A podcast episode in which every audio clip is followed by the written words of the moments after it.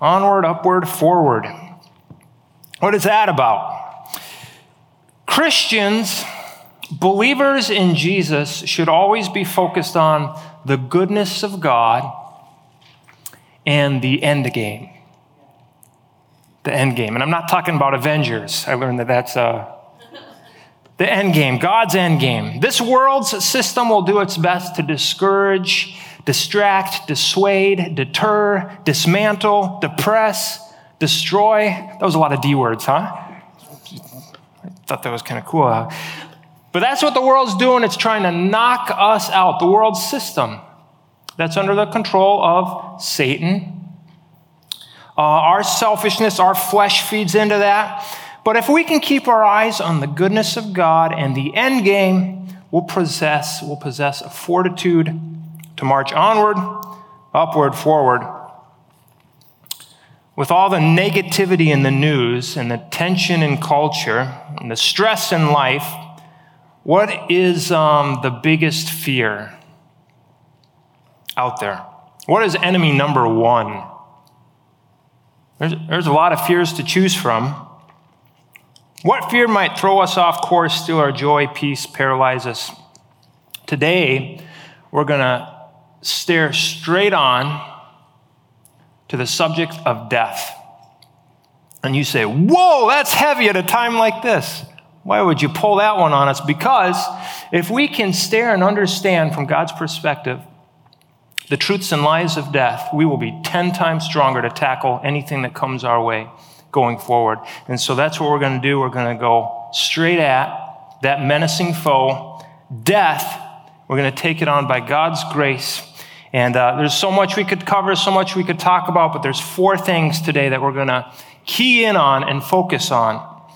And so I'm going today, I'm going to present some thoughts, some arguments for you to ponder as it concerns the topic of death and eternal life. So, that being said, Romans 5 12 says, When Adam sinned, sin entered the world. Adam's sin brought death, so death spread to everyone, for everyone sinned. COVID's pretty contagious. I mean, quite contagious. Uh, quite a few people, it spread to quite a few people. But listen, with or without COVID, death has spread to everyone. That's what that verse says. It says, death spread to everyone. So, with or without COVID, death spread to everyone. And that's a sobering fact. Uh, we try to ignore it. 100% of people die. Maybe the exception of Enoch in the Old Testament and Elijah, who, according to a lot of scholars, believe they'll be coming back in Revelation or the end days, at which point in time they'll die and then be resurrected. I digress. You can thank Adam and you can thank one another and you can thank yourself for the sin and death in this world. Or you can choose not to thank those people. Adam and Eve, they ate from the forbidden fruit in the Garden of Eden. They chose to usurp God's wisdom and his instruction. God told them that if they were to eat of it, they would surely die. But rather than trust God, rather than obey God, they listened to that serpent who said, Did God really say? Can you really trust God? Why don't you be your own God and make your own decisions and use your own brain? Why don't you usurp? Why don't you be God, essentially? And so, in the day that they ate of it, indeed, their spirit died. And in the day they ate of it, their bodies became mortal. Sin ushered into the world disease, decay, and death.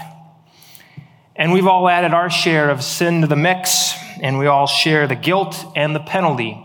And that's where death came from. That's the origin of death.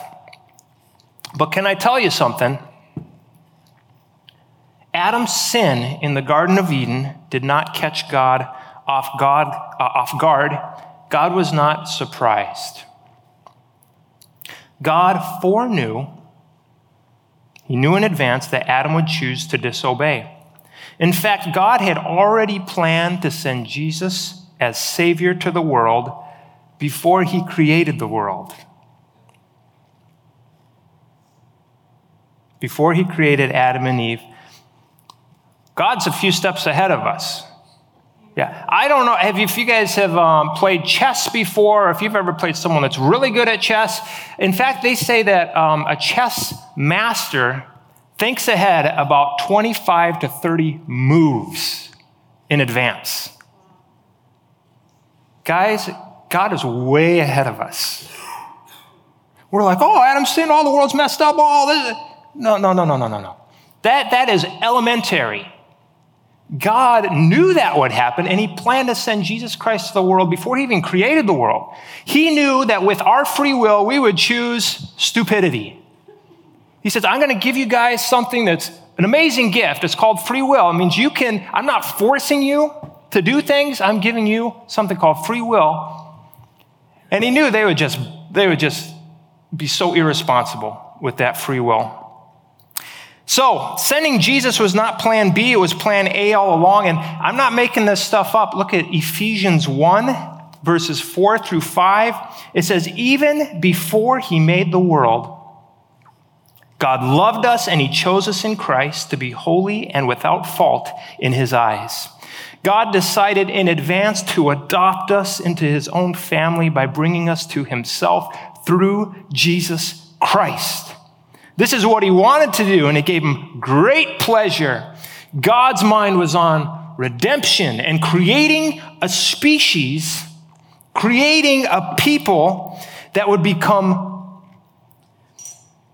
many things. I'm going to list a few of them. His overarching plan was to introduce us to grace and mercy through his Son, that we might become righteous through Jesus and we might learn to be more and more responsible with our free will with the help of his Spirit. Redemption was the plan whereby we would become creatures capable of extreme responsibility, operating by free will, and yet faithful. Creatures capable of fellowship with God, receiving and wielding great authority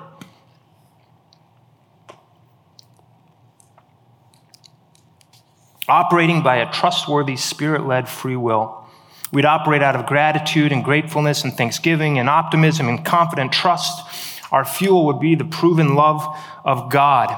Now, listen, God's end game is to entrust the entire kingdom to us. Yeah. Yeah, look. Not joking. Luke 12 32, he's talking to his disciples, talking to the people. He says, Don't be afraid, little flock. For it gives your Father great happiness to give you the kingdom.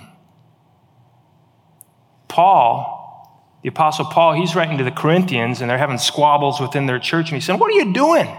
You're trying to sue each other or go to court? Don't you know? He says, Don't you know in 1 Corinthians 6 3, don't you realize that we will judge the angels?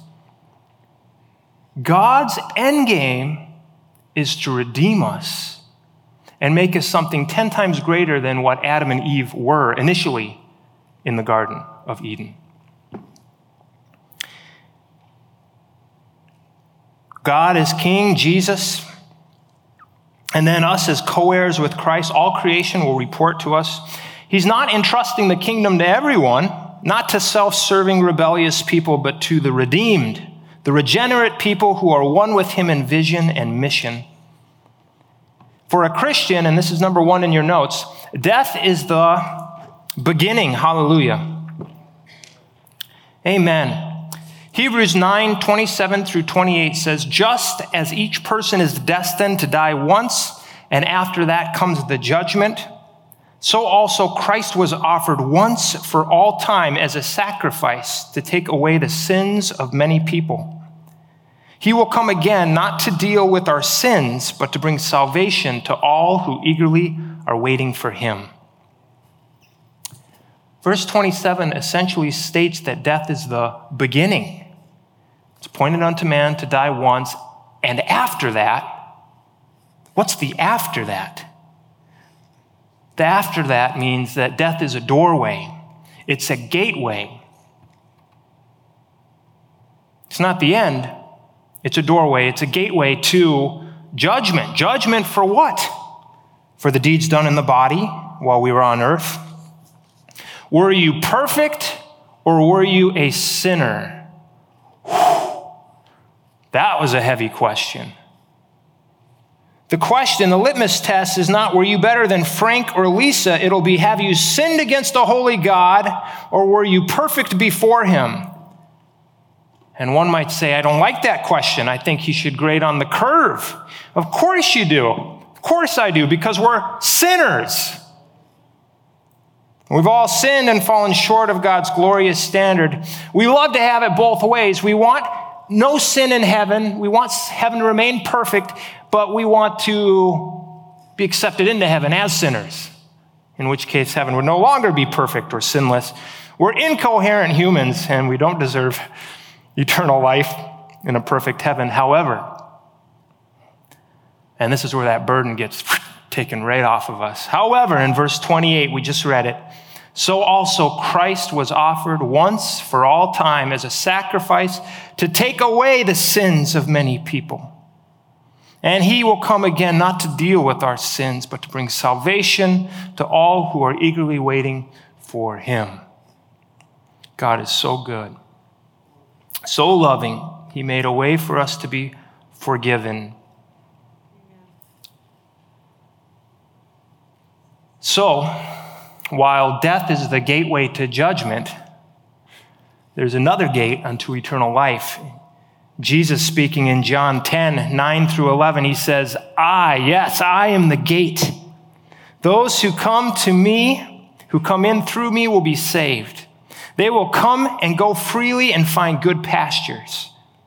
The thief's purpose is to steal, kill, and destroy. My purpose is to give them a rich and satisfying life. By the way, that's eternal life. I am the good shepherd. The good shepherd sacrifices his life for the sheep. Jesus did it in time and in space and in our world. He came and he did it just as was prophesied. Jesus is the gate, subnote. John 15, 13 there is no greater love than to lay down one's life for one's friends. 1 John 4:10 This is real love, not that we loved God, but that he loved us and he sent his son as a sacrifice to take away our sins.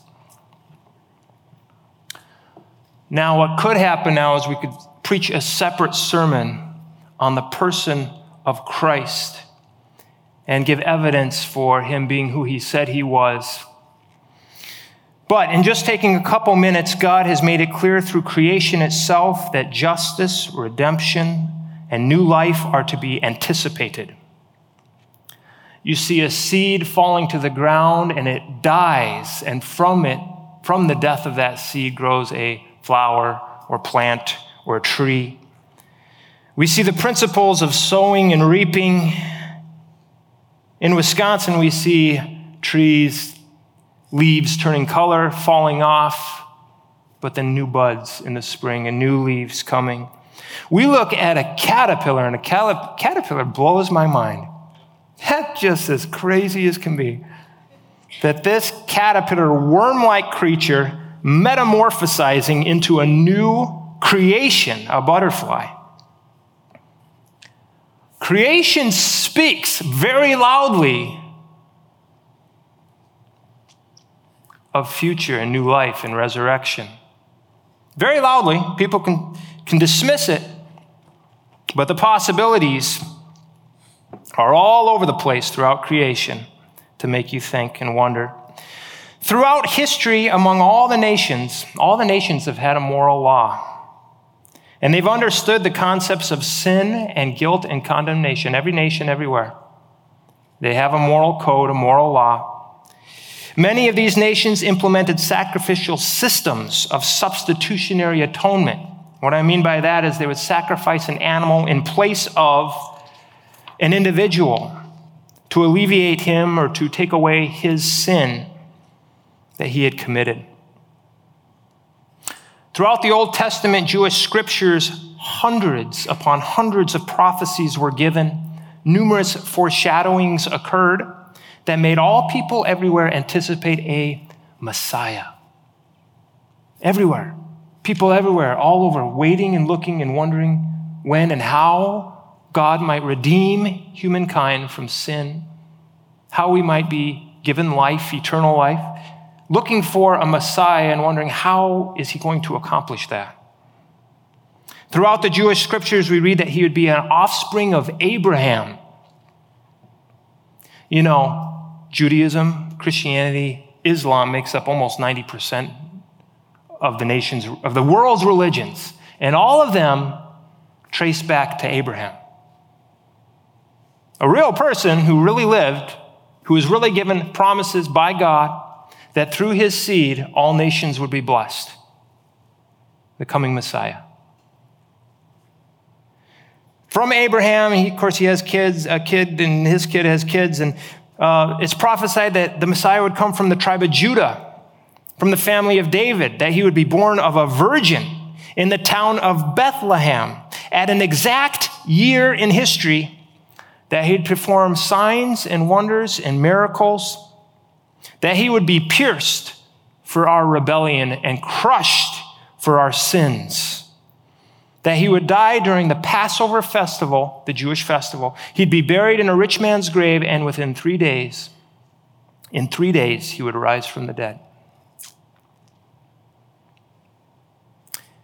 And at just the right time in history, faithful to his promise, God essentially clothed himself, cloned himself, spiritually speaking, in the person of Jesus, entering our world through the Virgin Mary to do for us what we could not do for ourselves.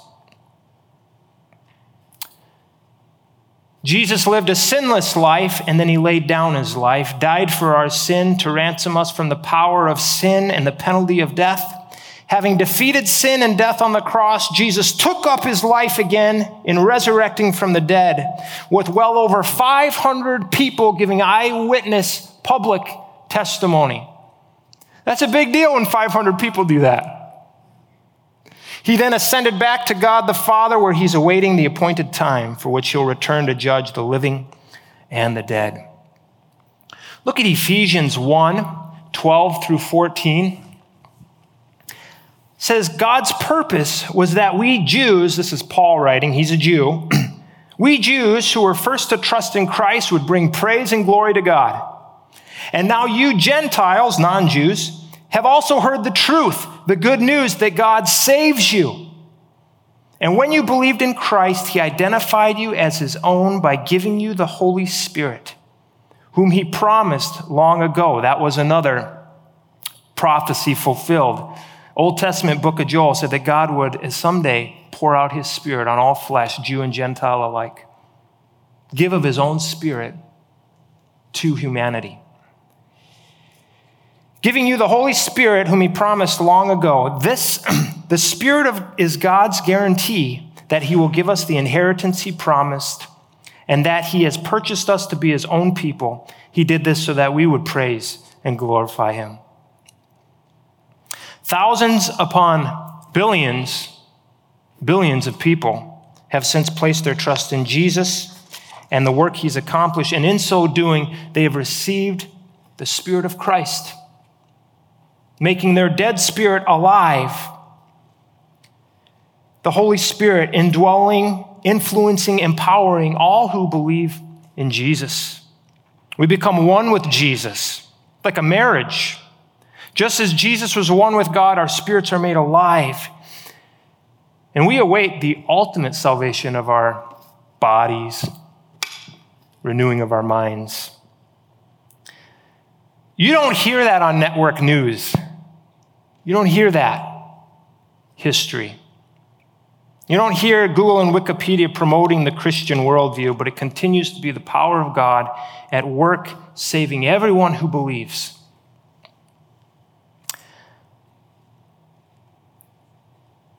I don't know where you get your perspectives from and your worldview from. Maybe you're watching online and you're a product of mainstream media Maybe your brain and beliefs are a result of public education or social media.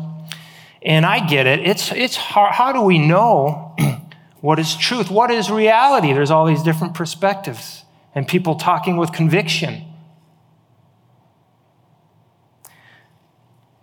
I was thinking, when you, um, I've seen and heard stories and watched documentaries of people that have grown up in third world countries who are lucky to eat once a day if they find a lizard running by. And you take that person who has lived decades in a third world country and you bring them to the United States of America and you walk them into a grocery store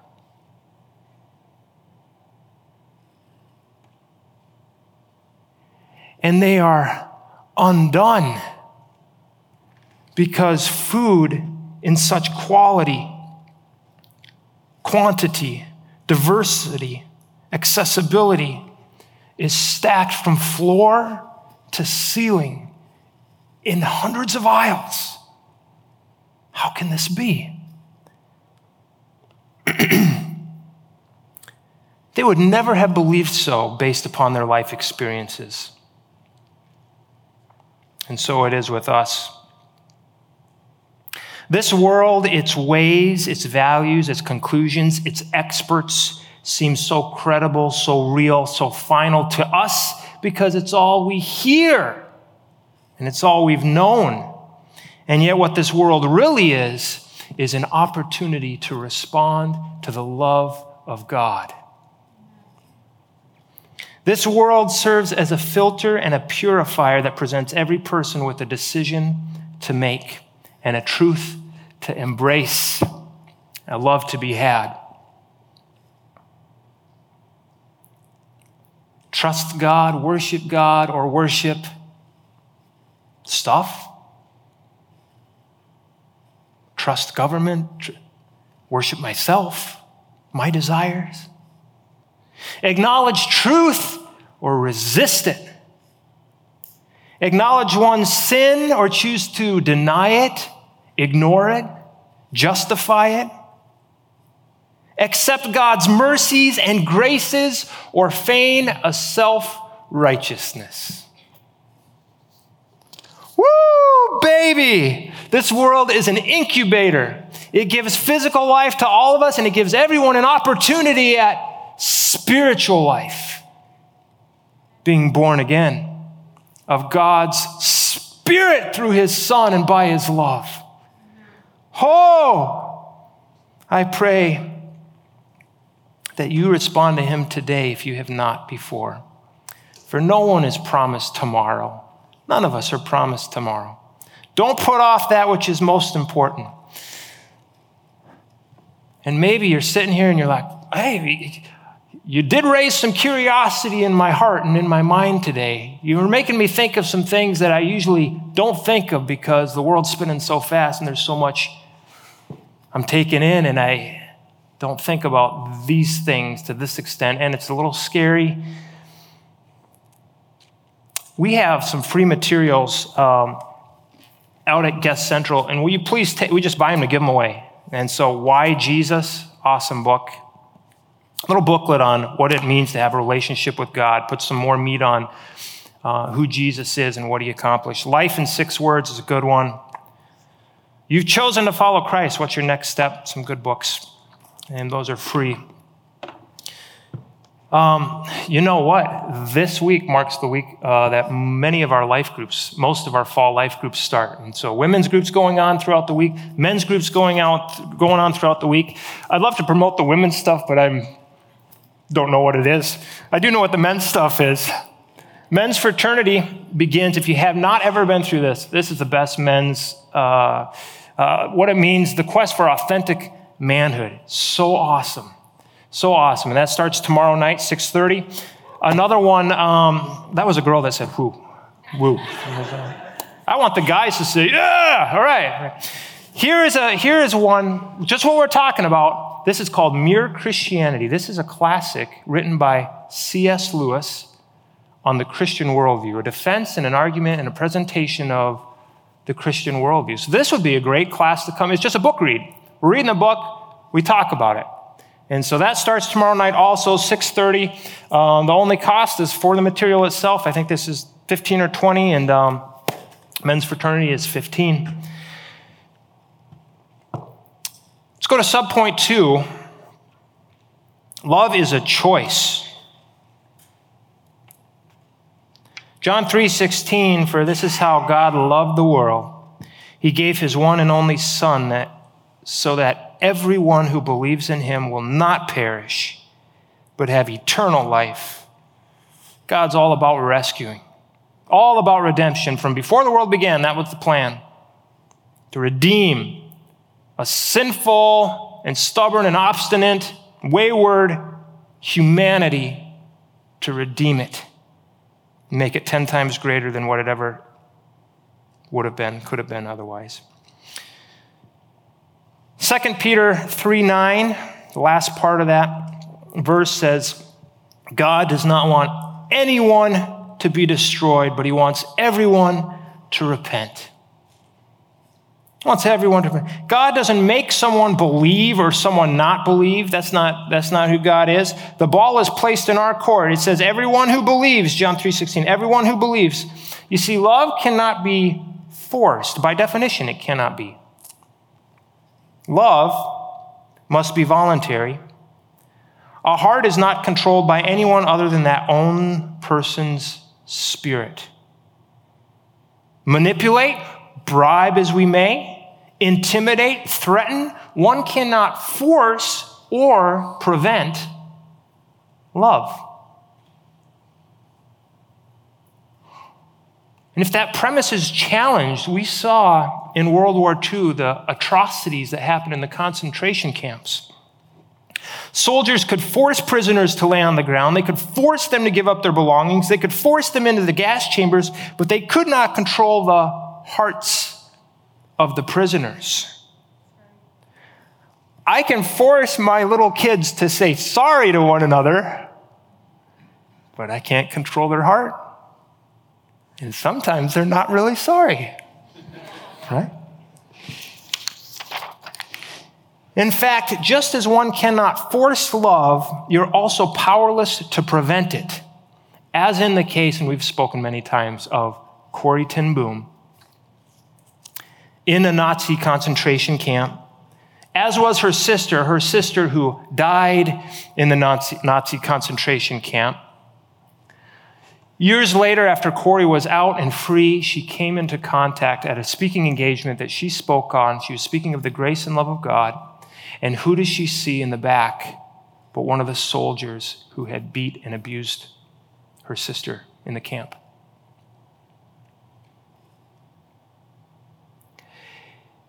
And after the service, as she's shaking hands and people are lining up, she sees him in line coming toward her. And there's such pain and such hurt. And yet, Corrie ten Boom had experienced the great love of God through Jesus Christ.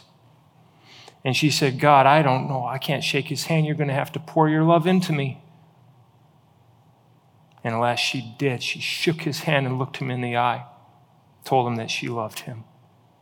God loved him. You can't prevent love.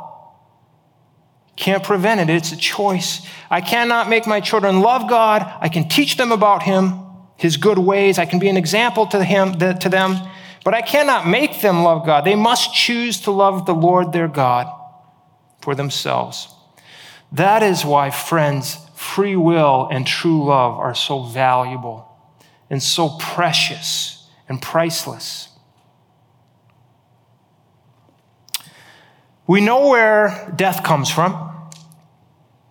We know that everyone dies and faces judgment. We know that God sent Jesus to be our escape route. Many of us have received that great love of God, and we've chosen to respond to the love of God by loving Him back. And how can we not help it? But how do we, as we transition to subpoint or point number two, how do we cope when another believer, a loved one, dies? And number two in your notes, sad but without, but not without hope. 1 Thessalonians 4, 13 through 18, look at it with me. Now, dear brothers and sisters, we want you to know what will happen to believers who have died, so that you will not grieve as people who have no hope. A little audience participation is not a terrible thing. For since we believe that Jesus died and was raised to life again, we also believe that when Jesus returns, God will bring back with him the believers who have died. Woo! That'll be a party home. Yeah. We tell you this directly from the Lord. We who are still living when the Lord returns will not meet him ahead of those who have died. For the Lord himself will come down from heaven with the commanding shout, with the voice of an archangel, and with the trumpet call of God. And first, the believers who have died will rise from their graves. Then, together with them, we who are still alive and remain on earth will be caught up in the clouds to meet the Lord in the air and then we'll be with the Lord forever. So encourage each other with these words. Subpoint, so encourage one another with these words. That would be a good passage for all of us to memorize as best we can so we can encourage one another with those words right there. When the time is right, we'll see the redeemed coming back with Jesus and in fullness of strength, the best version of themselves, a new glorified body. What a day of rejoicing that will be when we all see Jesus, we'll sing and dance the victory.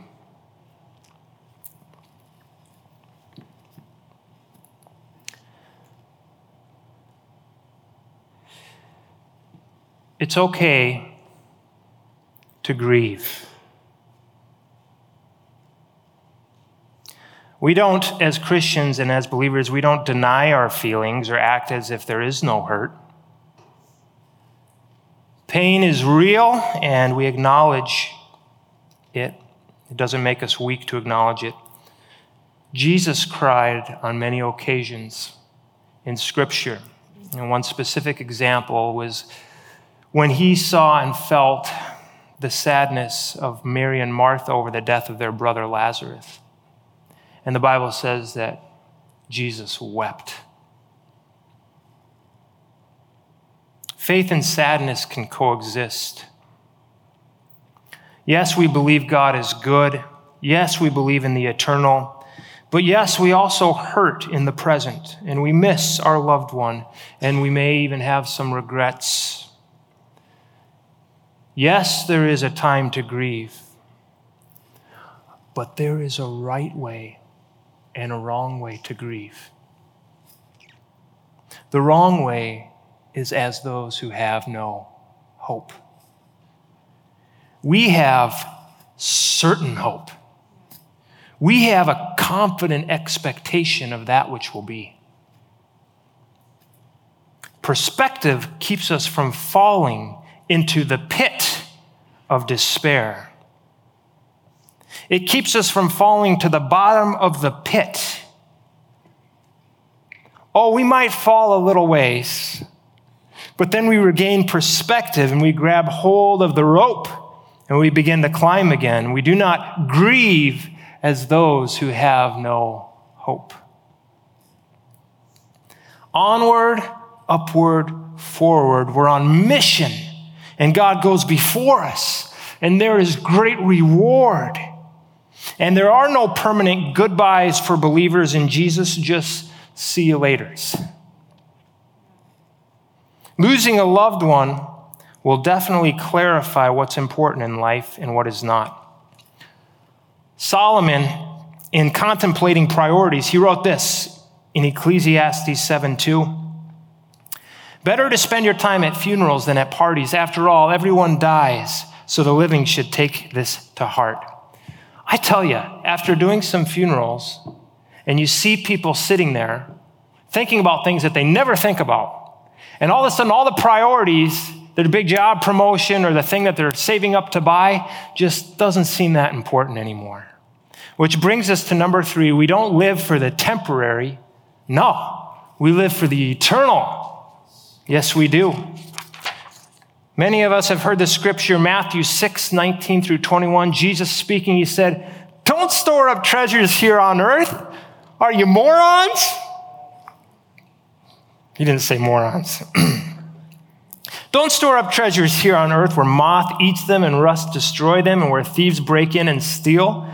Store up treasures in heaven where moths and rust cannot destroy and thieves do not break in and steal. For wherever your treasure is, there the desire of your heart will also be. As Christians, we don't live for the temporary. For the temporal, we live for the eternal. We seek the greater reward. We hold loosely to the things of this world open hands.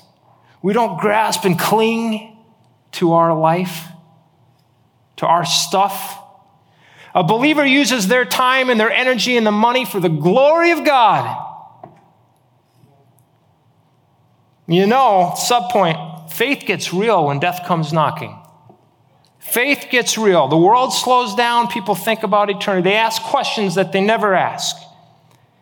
Do I really believe that Jesus is the Savior and that He'll really save me? Was that just something that I went along with my whole life because it's kind of what everybody I was around did and my family did and it sounded nice? Or the Jesus thing kind of helped round out my life with my personal ambitions and my goals and material possessions and relationships? When the truth of God's kingdom collides with the mirages of this world, people have a decision to make.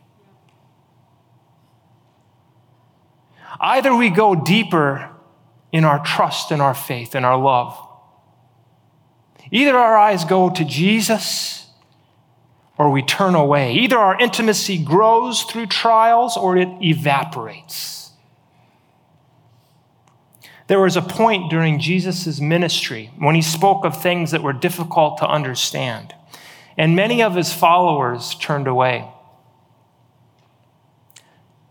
It's recorded in the book of John, chapter 6, verse 66 through 69. It says, At this point, many of his disciples turned away and they deserted him. Then Jesus turned to the twelve and he asked, Are you also going to leave? And Simon Peter replied, Lord, to whom would we go? You have the words that give eternal life. We believe and we know that you are the Holy One of God. Said this before double down on Jesus Christ. Double down on Jesus. He's the Good Shepherd, the real deal, never to leave us nor forsake us. He's the power to save.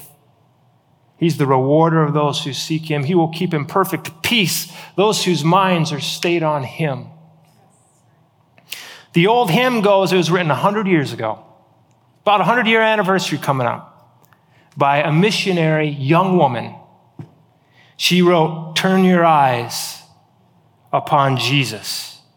Look full in his wonderful face, and the things of earth will grow strangely dim in the light of his glory and grace. Is Jesus your treasure this morning? Is Jesus our greatest treasure this morning? May he be our first love, the most real person in our life. Spending time with him daily, letting his Holy Spirit fill us, acknowledging him, unashamedly declaring him king And finally, number four this morning worship in and through the grief. Last week, hey guys, we're hitting a heavy subject today. A heavy subject that just seems really too close for some of us to think about and deal with.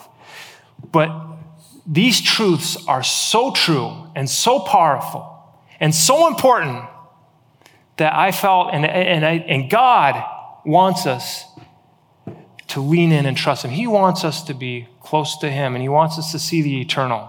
Listen to this. Uh, last week we talked about worship. Uh, last week we said worship begins in the heart. It's not lip service, but it's in spirit and truth. Worship expresses itself externally in what we say and what we do. Worship needs to be cultivated.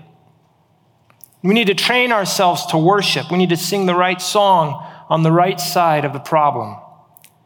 Worship should lead us.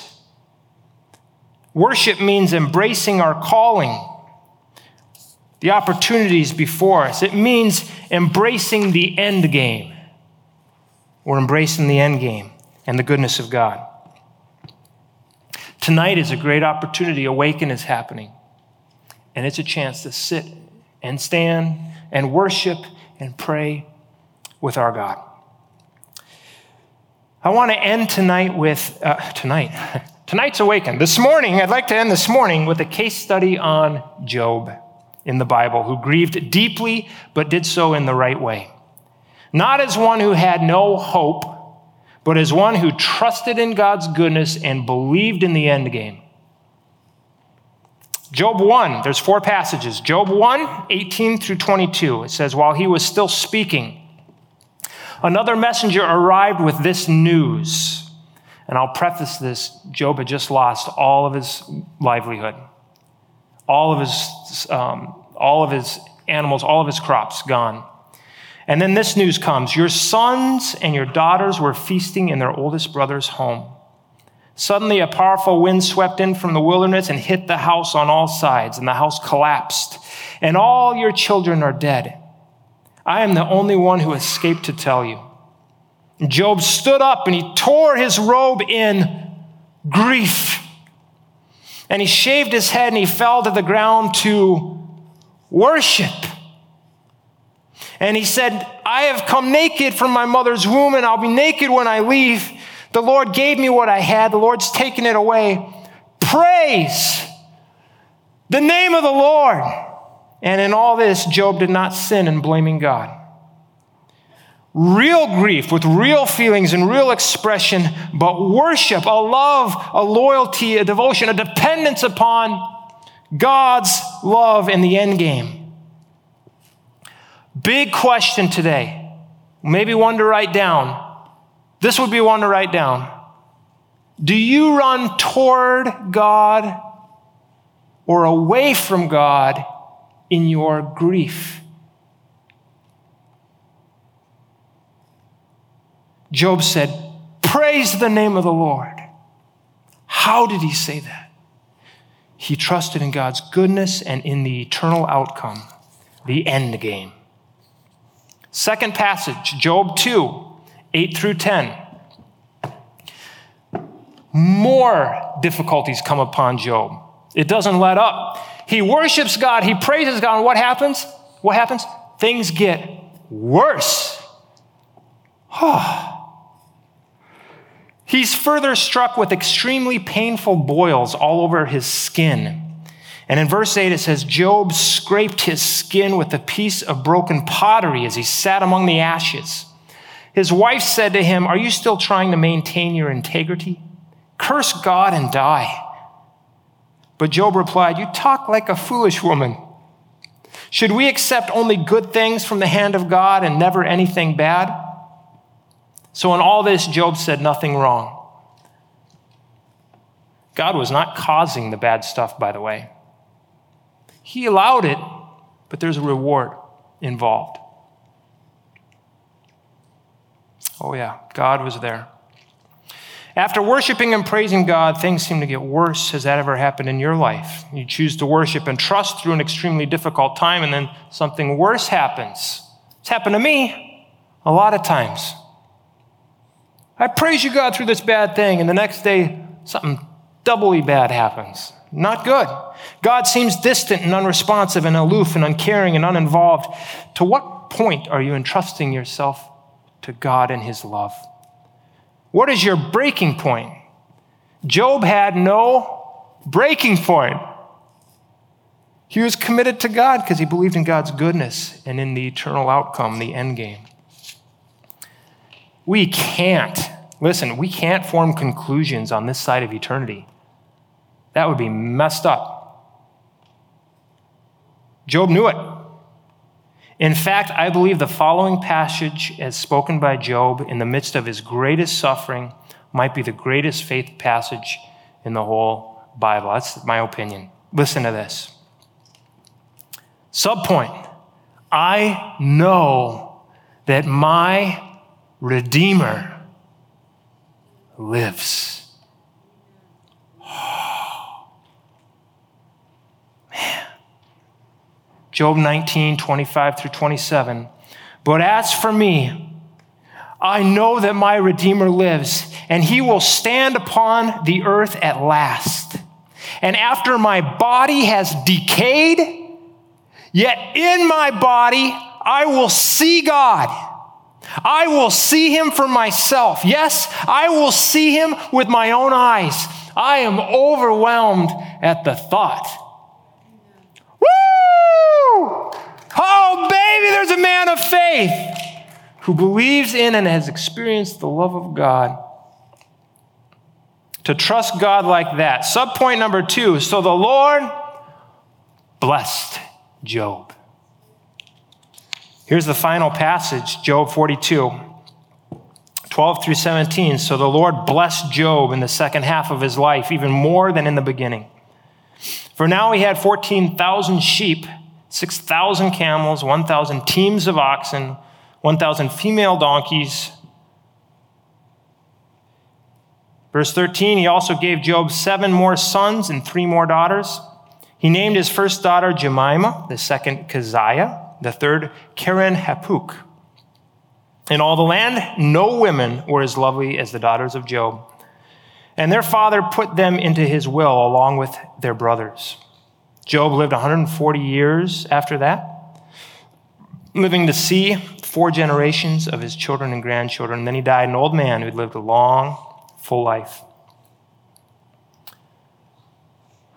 It's a picture for us of the future. It's a picture of the ultimate outcome of trusting and obeying the Lord. It is blessing. Maybe in this life to some degree or another, but fully in the life to come. If your trust is in Jesus, you can worship through your grief. What is God speaking to you today? Has the fear or the thought of death paralyzed you over the past weeks or years? Fear not.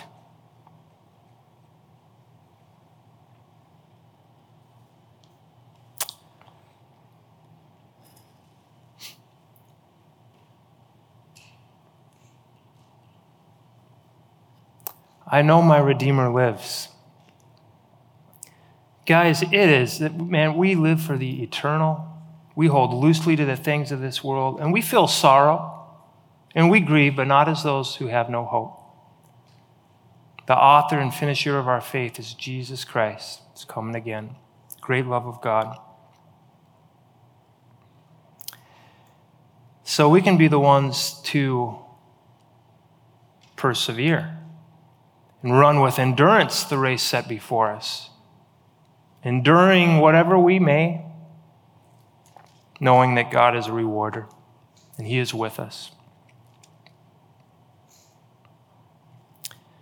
God, I thank you for being great and mighty. I thank you, Lord, for your great love.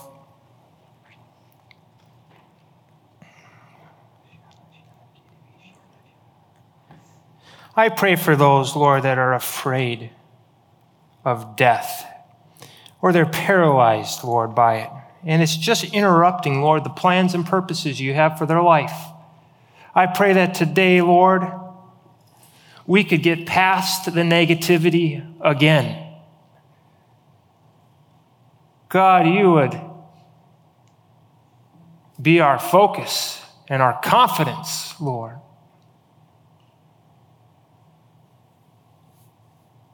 that we could run with joy and peace and purpose. Trusting in you, Lord, trusting your ways, trusting your timing. Oh, and we believe we'll see miracles yet, Lord, in the days ahead. And we'll see good works, and we'll see people coming to you, and we'll see you transforming lives, changing people from the inside out. Hallelujah. We thank you, God that you don't stop working, you don't stop moving. And at the appointed time, Lord, you will return to gather your church. Ah, oh, give us strength, Lord, and perspective. We bless your name. In Jesus' name, amen.